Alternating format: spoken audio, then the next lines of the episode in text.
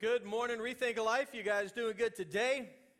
In the house of God, it's amazing to be in a warm place in this harsh winter, cold season of Orlando, Florida.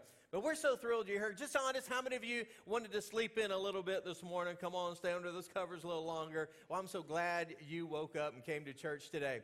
Hey, do me a favor, give those that are watching us right now a warm round of applause, and I mean a warm round of applause, wherever they might be.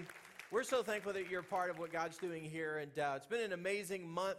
Uh, as we just came off of four uh, consecutive weeks of something we called At the Movies. And um, I tell you what, it was truly amazing. It exceeded all of our expectations. Just during our At the Movie series, we had uh, 65 people that raised their hand indicating that they prayed the prayer of salvation, giving their lives to Jesus Christ. So, glory to God, it was amazing success. And so, we're looking forward to maybe doing that again in the near future, and we're excited about the opportunity that we have there. I just want to really dive into the message that God's put in my heart. And uh, obviously, for many of us in this room, uh, we are all ready for Christmas and we're all kind of in that mindset and maybe kind of all in right now with all the different things going on in this time of year, and this season of our lives. But I do want to talk to you about the subject of giving and specifically the mindset of giving.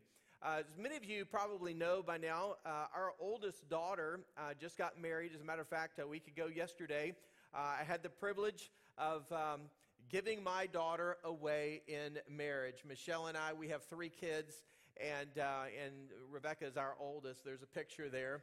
Uh, but I want to share with you a little bit about what I was struggling, struggling with. Uh, as you can only imagine, the emotions that were racing through my mind and my heart. And so there was a, a definite mindset of some tension there because, uh, being the fact she's the first one, she's our first child, and, and so uh, and she's the first one to get married uh, there were just a lot of emotions racing because there's that side of me that you know wanted to hang on and wasn't quite ready to let her go. And I'll never forget. Um, we had rehearsed everything, and so uh, how it was all supposed to go down.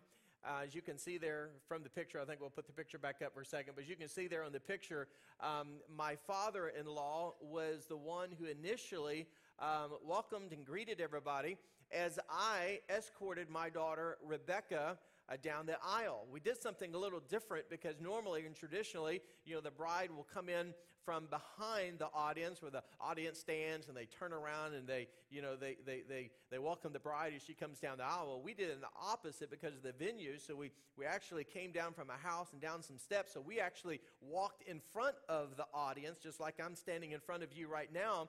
And so we had rehearsed it to where I was going to escort my daughter down the aisle, and then we would make a turn where I would face my father in law. And so he was going to welcome everybody, he was going to say a brief word, and then he was going to pray. And then after he prayed, then he was going to ask the question Who gives this bride to be married? And of course, traditionally, I was going to say, you know, her, her mother and I. Well, unfortunately, in that moment, after he prayed, he left. He just walked off.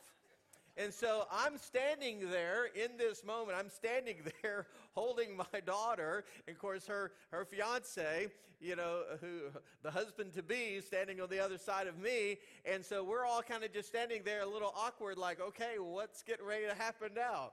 And so I just spontaneously, and my father's name is Rod, so I said, Rod, I think you forgot something. And of course, it hit him, so he ran back over there real quick. And, uh, and I said, But however, I'm willing to hang on to her for the rest of my life. And of course, everybody chuckled just like you did because you could sense the tension there.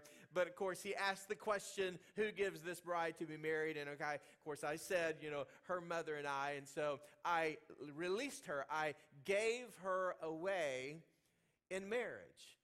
But as I stated, I had mixed emotions. And the reason why, because there was that side of me that wanted to hang on to her. But at the same time, there was that side of me that knew that it was time to release her. It was time to let her go. It was time to release her into her purpose, into her destiny, because I knew that was God's plan, that was God's purpose, that was His will for her life. And it wasn't so much of what we were losing, because, obviously we weren't giving her away. In reality, we were gaining so much more. We have an amazing new son in law. And we know that in the future, what we are going to receive in return will far outweigh, will be far greater than anything had we chosen to try to keep her for ourselves. And I think what happens when it comes to the subject of giving, there is a mindset that many people have of, no, I need and I want to keep what I believe is mine.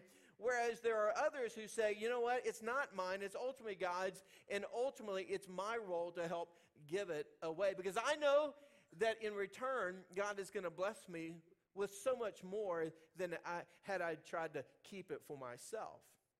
And what's interesting is that you know, many of us in this room are, are, are blessed and, and probably blessed in ways uh, far beyond, you know, we deserve. But uh, in fact, just, just curious, how many of you would be willing to say, I'm blessed? Let me see your hands. Turn to your neighbor and say, I'm blessed. Okay, now turn to the other neighbor, look at them and say, Would you like to be blessed more? Curious, how many of you really would like to be blessed even more. Come on, let me, let me get a witness in here. I'll, I'll raise my hand on that. We all want to be blessed even more.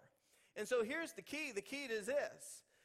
If we really want to be blessed even more, then we've got to understand the concept and the mindset and the understanding of the principle that Jesus emphasized in the book of Acts. In fact, it's the only record of the words of Jesus recorded in the book of Acts. And in Acts 20, verse 35, it says it like this You should remember the words of the Lord Jesus. It is more blessed to what? Say it out loud. To give than to what? To receive. It is more blessed to give than it is to receive. And so we have to understand that if we want to be blessed even more, then we've got to embrace the principle and the understanding that the key to being blessed even more is to understand that it is more blessed to give than it is to receive. So if you're so if you're jotting down some notes today, if you have our app and you want to follow along with me on our app, then I encourage you to jot this down there in your notes. And here's the key thought, and that is the key to a blessed life is a heart of generosity. The key to a blessed life is a heart of generosity. If you want to be more blessed, you will be more blessed when you come to that place of being a generous person. I love what Winston Churchill once said. He said, you, you, can, you can make a living by what you get, but you make a life by what you give. And I think that's true. To live for something bigger and greater than ourselves to live for something that's going to outlast us, to make a life, to make a difference, and specifically an eternal difference in the lives of people. I love what Proverbs 11, verse 24 and 25 says. One man gives freely, yet gains even more. Another withholds unduly and comes to poverty. A generous man will prosper, and he who refreshes others will himself be refreshed. So it's interesting to me how one who gives receives even more, and yet the one who tries to hang on for himself ultimately experiences poverty, experiences less. He who refreshes others will himself be refreshed. In other words, there is a principle that basically says you just can't outgive God. The more we the more we are motivated to bless other people, the more we are going to be blessed in return. 2 Corinthians 9 through 11 says it like this Whoever sows sparingly will also reap sparingly, and whoever sows generously will also reap generously. Each man should give what he has decided in his heart to give, not reluctantly or under compulsion, for God loves a cheerful giver. It's interesting that word cheerful, cheerful, cheerful giver in Greek is actually translated with the word hilarious. In other words, there's laughter. There's fun, there's enthusiasm, there's, there's excitement. In the Old Testament, during offerings, when they would, when they would have uh, certain uh, seasons where they would bring offerings unto the Lord, they would often accompany that whole entire experience with a feast and a festival. It was, it was a jubilation, it was celebration, there was excitement, there was laughter. And the reason why is because they understand that they didn't have a mindset of something they had to do. No, they looked to it as something they got to do.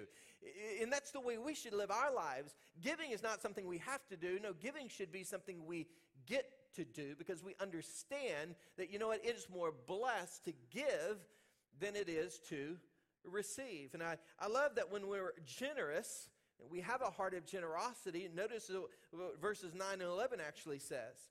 And God is able to make how much? All grace abound to you, so that in how many things? All things. Come on, help me out. At what times? All times. Having what? All that you need you will abound in every good work. I don't know about you, but man, I learned a long time ago in elementary school that all means all. God in all things, listen, because He's the God of abundance. He is He's a supernatural God. He's the one who's in, who's in control of all things. So, in all things, God can take care of those things that we can never take care of on our own. And verse 11 says it this way And you will be made rich in every way, not just in some ways, no, in every way.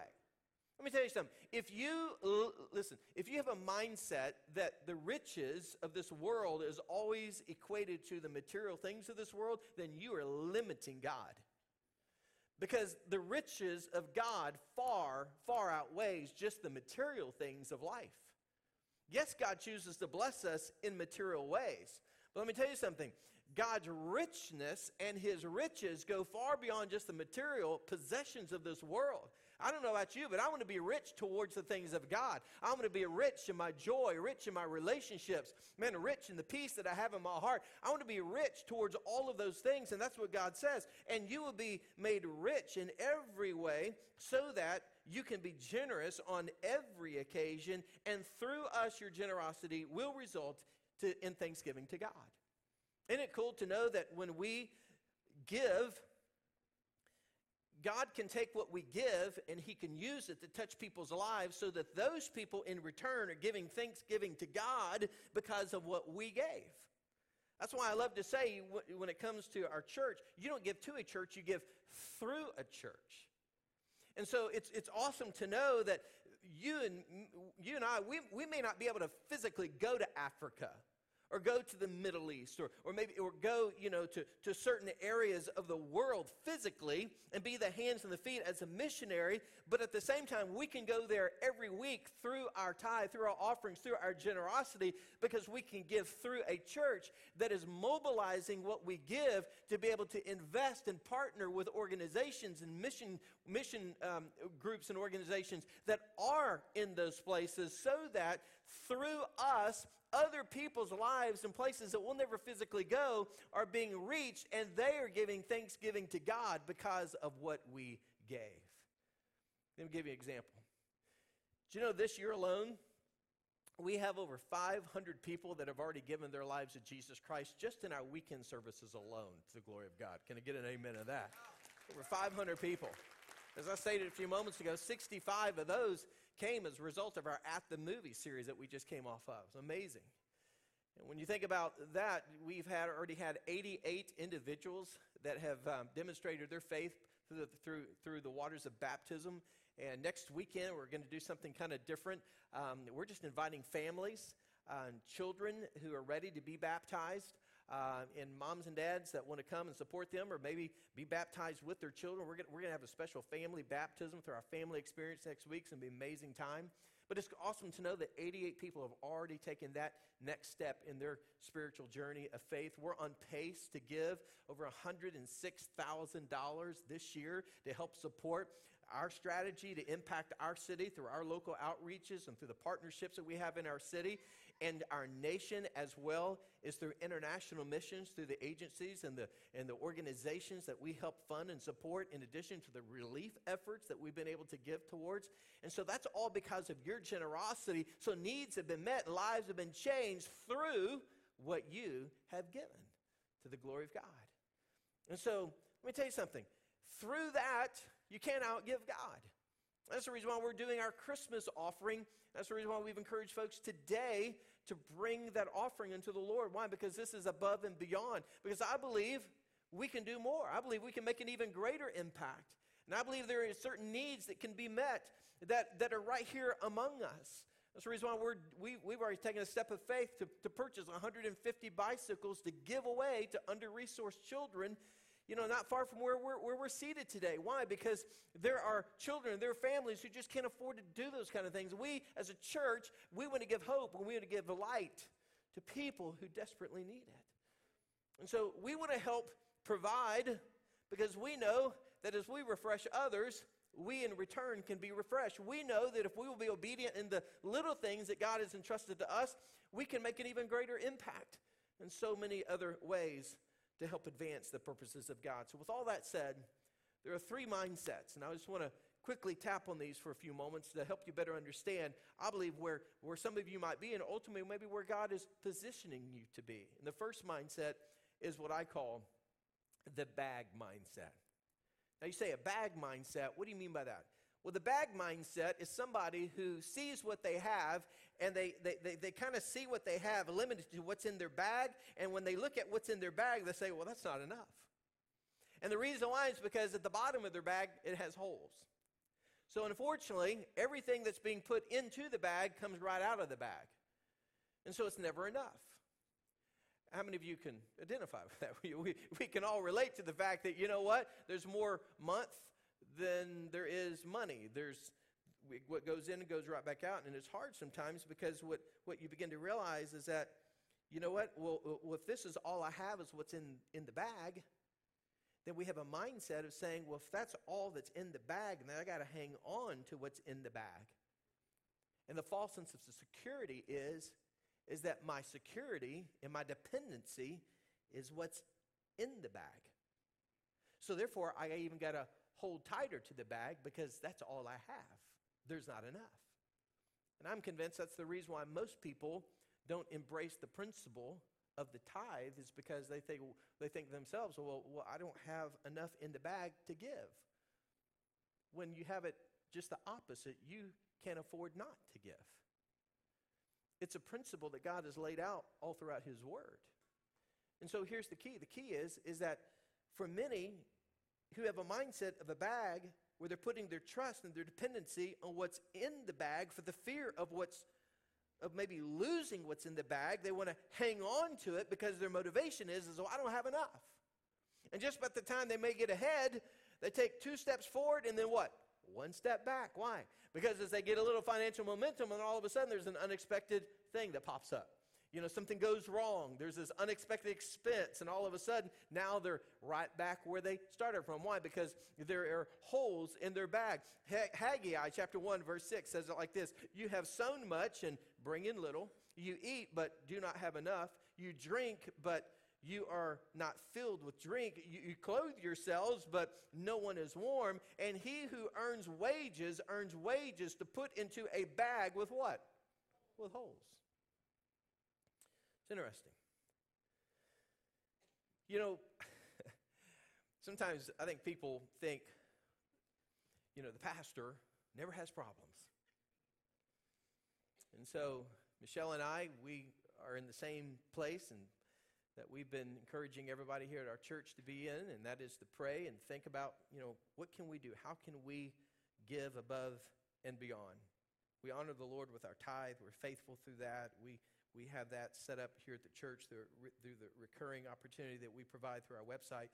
So that's what we've chosen. That's how we do it. So we, we're faithful with our tithe. We give God the full 10%, the tithe that belongs to Him. But there are occasions throughout the year where we want to give above and beyond, and this is one of those was, as I stated a few moments ago, we just had a daughter that got married.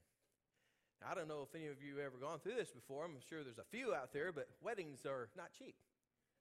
They're expensive. And so we have a daughter just got married. All the expenses go with that. We have another daughter that's in college. She's hitting us up. Dad, there's more month than there is money than you are sending. You know what? And so it's like, okay, well, got to figure that out. So, as I stated, we had a wedding last week.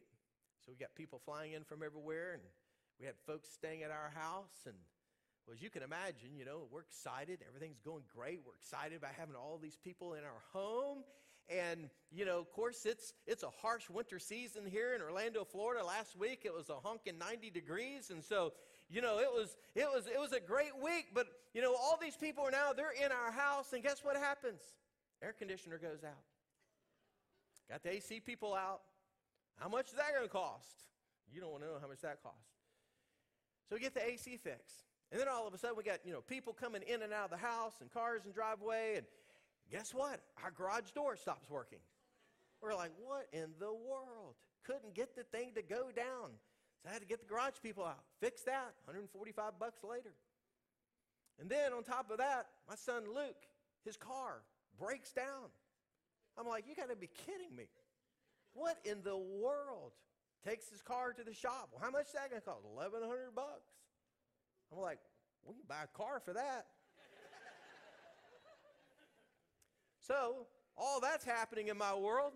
And then we go to the rehearsal the night before the wedding to kind of walk through the, you know, the whole routine of walking my daughter down the aisle. And all of a sudden, I'm like reaching for my, my cell phone. I'm like, where is my cell phone? I lost my cell phone.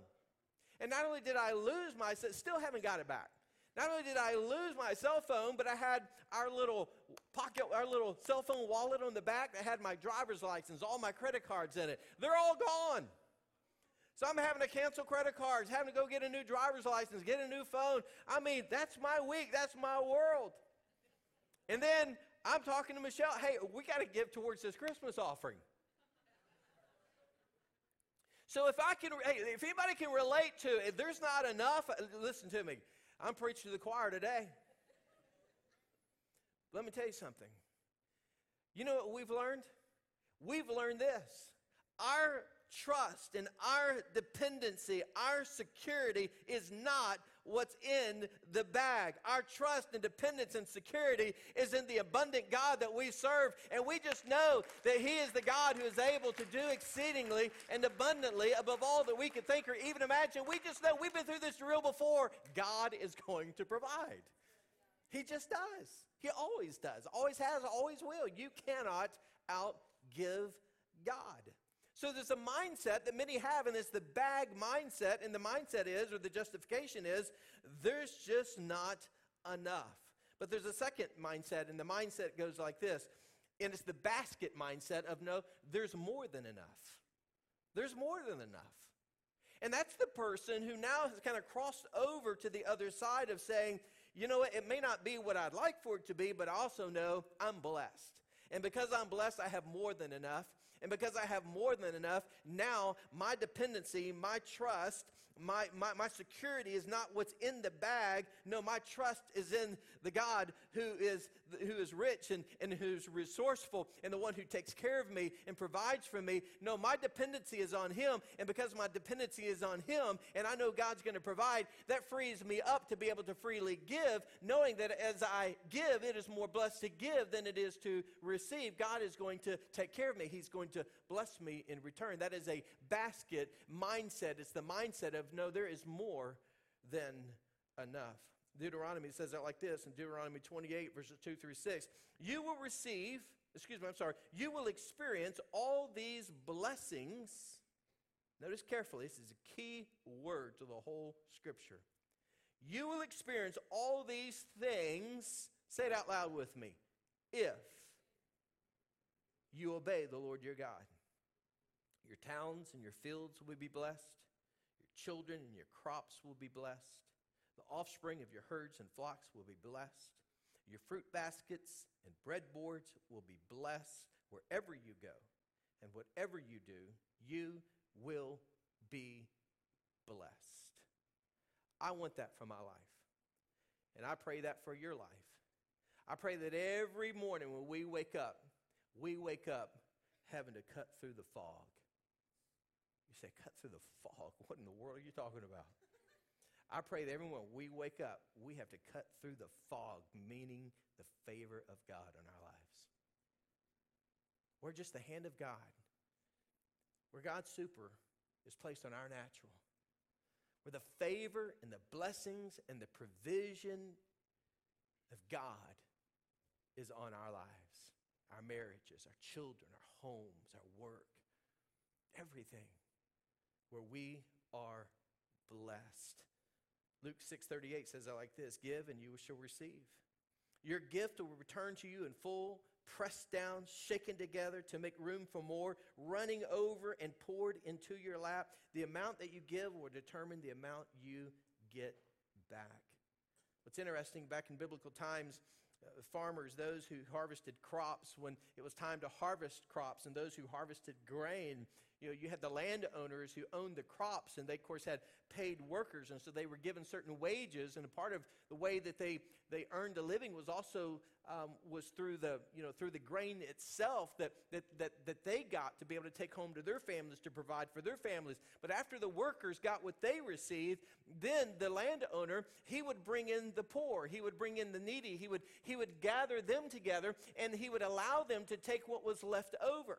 And so you can imagine these people who basically took the, the supply that was left over and they would get their, their little baskets and they would fill it up. And man, they'd fill it up and then they would shake it and kind of press it down so get all the air out. And they would want to get more and get more to it. It filled up to the point of it was full to the very brim. Why? Because that's all they had, but they were able to receive out of the abundance.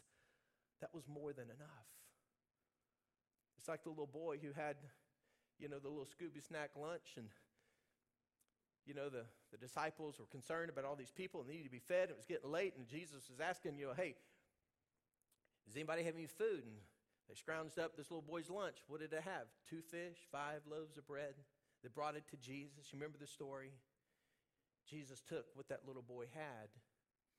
And many people, including the disciples, said, Well, that's not enough. There, look at all the thousands of people here. And Jesus said, No, no, that's more. That's, he, he brought out of a heart of generosity and of obedience. He gave what he had. And because he gave what he had, God took it and blessed it, multiplied it, and there was what?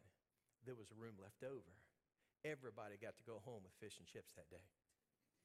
Everybody was blessed. Why? Because of the God who's more than enough. You see, he had a basket mindset. He says, No, this is not just what I have. God can take it and use it and make it more than enough. But there's a third mindset, and that is this, and it's the barn mindset.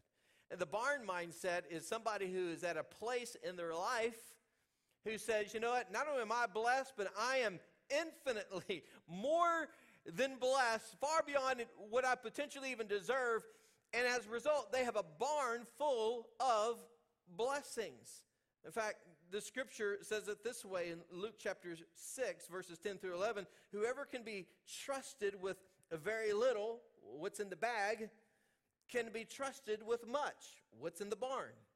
And whoever is dishonest with very little, the bag, will also be dishonest with much, what's in the barn. So if you have not been trustworthy in handling worldly wealth, who will trust you with true riches? In other words, who and how can God trust us with what He has provided? And so the question is can God trust us? And He trusts us by being faithful with a little, and as long as we're faithful with a little, God will take what we give and He'll use it and multiply it so that He increases it to become even more because we have been faithful with a little.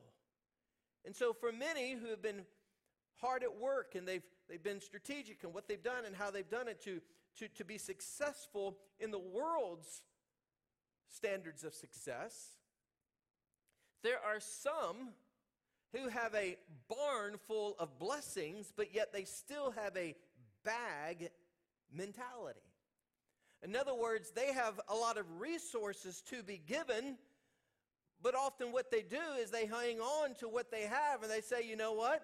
I've accumulated a lot stuff in the barn, but I think I'm going to go just go build bigger barns. I'm going to go do bigger things. And I know that many of us in this room may not be at a place such as that, but there are many people who unfortunately have a bag mentality because they see what they have is theirs and they think, well, but I'm just going to build even more. And here's what the scripture says in Luke 12. Jesus told this parable. The ground of a certain rich man produced a good crop. He thought of it to himself, What shall I do? I have no place to store my crops. Then he said, This is what I'll do. I'll tear down my barns and build bigger ones. And there I will store all my grain and all my goods. And I'll say to myself, You have plenty of good things laid up for many years. Take life easy, eat, drink, and be merry. But God said to him, notice what he called him. He said, You fool. This very night your life will be demanded from you. Then who will get what you have prepared for yourself? This is how it will be with anyone who stores up things for himself, but is not rich toward God. My prayer is that every one of us in this room will be rich toward God.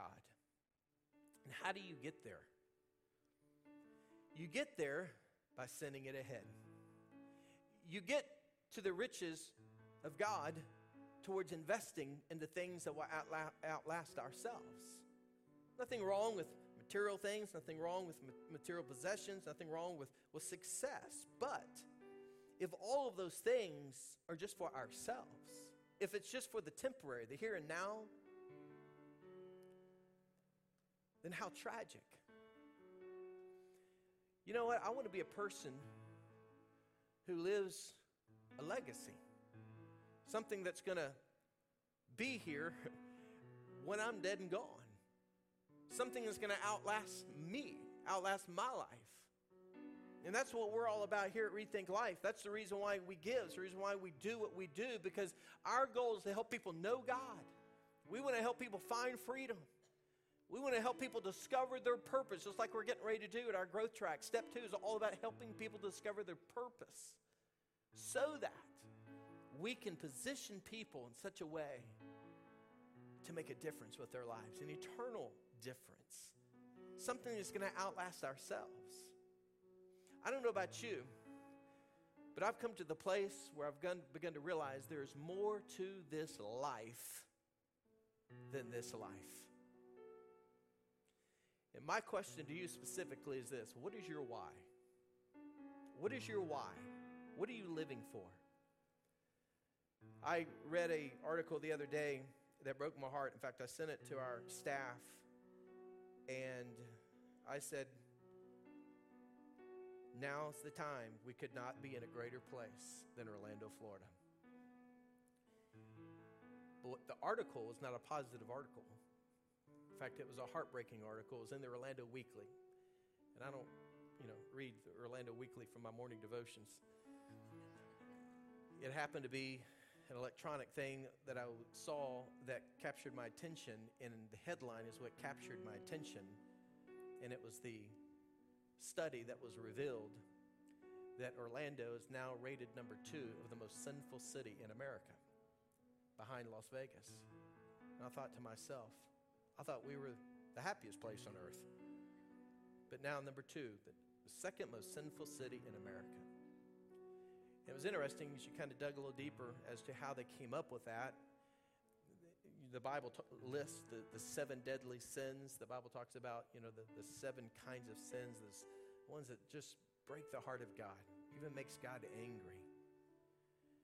And so they associated those seven deadly sins with the emotional state and lifestyle that the people are living.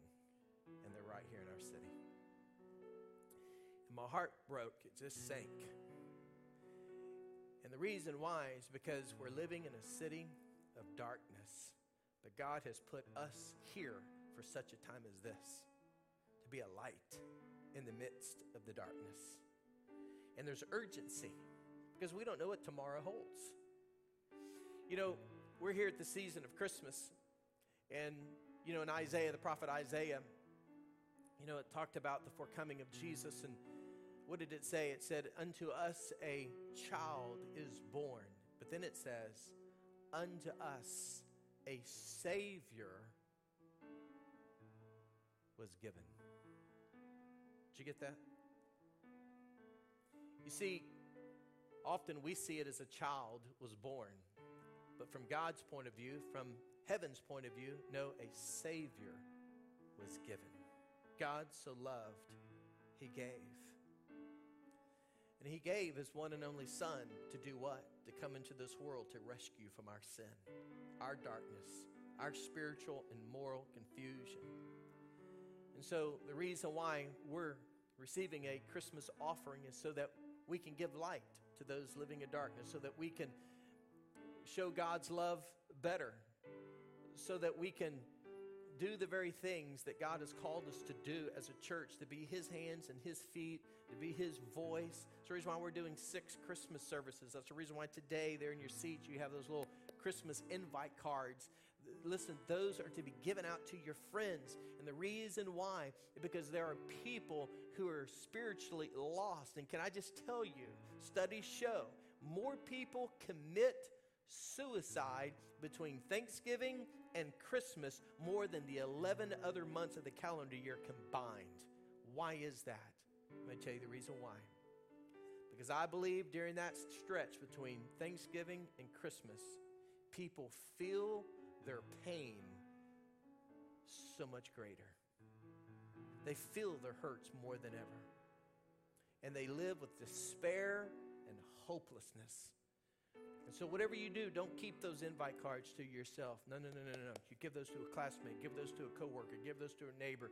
Give them out. Why? Because what you're giving is an opportunity for someone to experience hope and light that only Jesus can give.